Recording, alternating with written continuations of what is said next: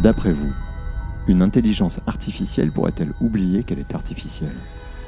Oui, la question peut sembler bizarre, pourtant. À bien y réfléchir, qu'est-ce que donnerait un programme qui, lorsqu'il s'exécute, dispose de souvenirs, d'une mémoire, d'expériences, et produit un personnage qui croit les avoir vécus? La réponse est dans Blade Runner.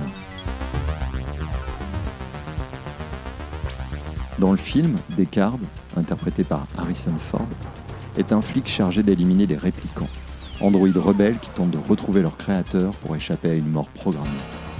Ces androïdes ressemblent tellement aux humains qu'il faut leur faire passer le test Voidkampf, évidemment inspiré du test d'Alan Turing, pour les détecter.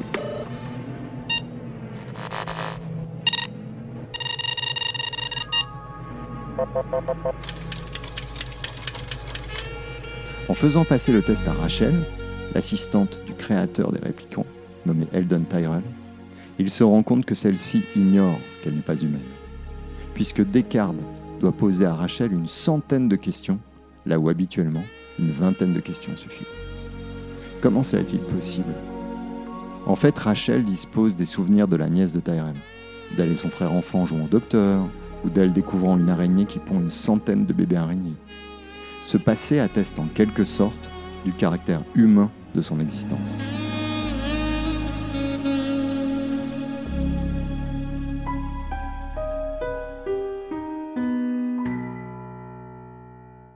Mais quand Descartes raconte à Rachel les souvenirs de celle-ci, alors qu'elle ne les a jamais racontés à personne, elle comprend que son existence n'est qu'un leurre, le fruit d'une nouvelle expérience.